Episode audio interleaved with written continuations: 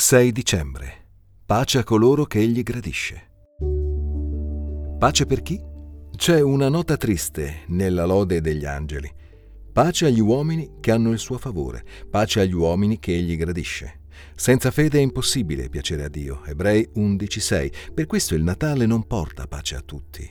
Gesù disse: Ora il giudizio è questo. La luce è venuta nel mondo e gli uomini hanno amato le tenebre più della luce, perché le loro opere erano malvagie. Giovanni 3:19. Oppure come ha detto l'anziano Simeone quando ha visto il piccolo Gesù, ecco, costui è posto a caduta e per l'innalzamento di molti in Israele e per essere segno di contraddizione, affinché siano svelati i pensieri di molti cuori.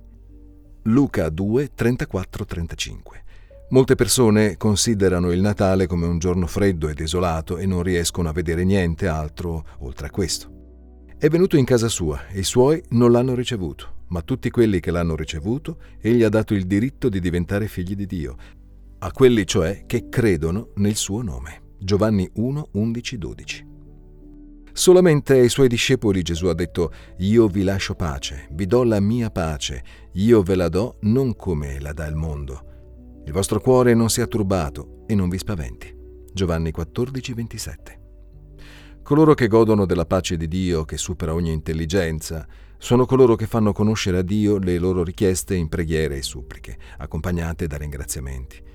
Filippesi 4, 6, 7.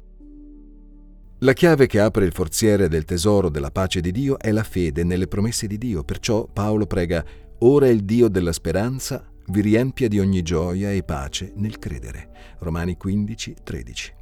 Quando crediamo alle promesse di Dio e abbiamo gioia, pace e amore, allora Dio è glorificato. Gloria a Dio nei luoghi altissimi e pace in terra agli uomini che egli gradisce. A tutti coloro che crederanno in Lui di ogni popolo, lingua, tribù e nazione.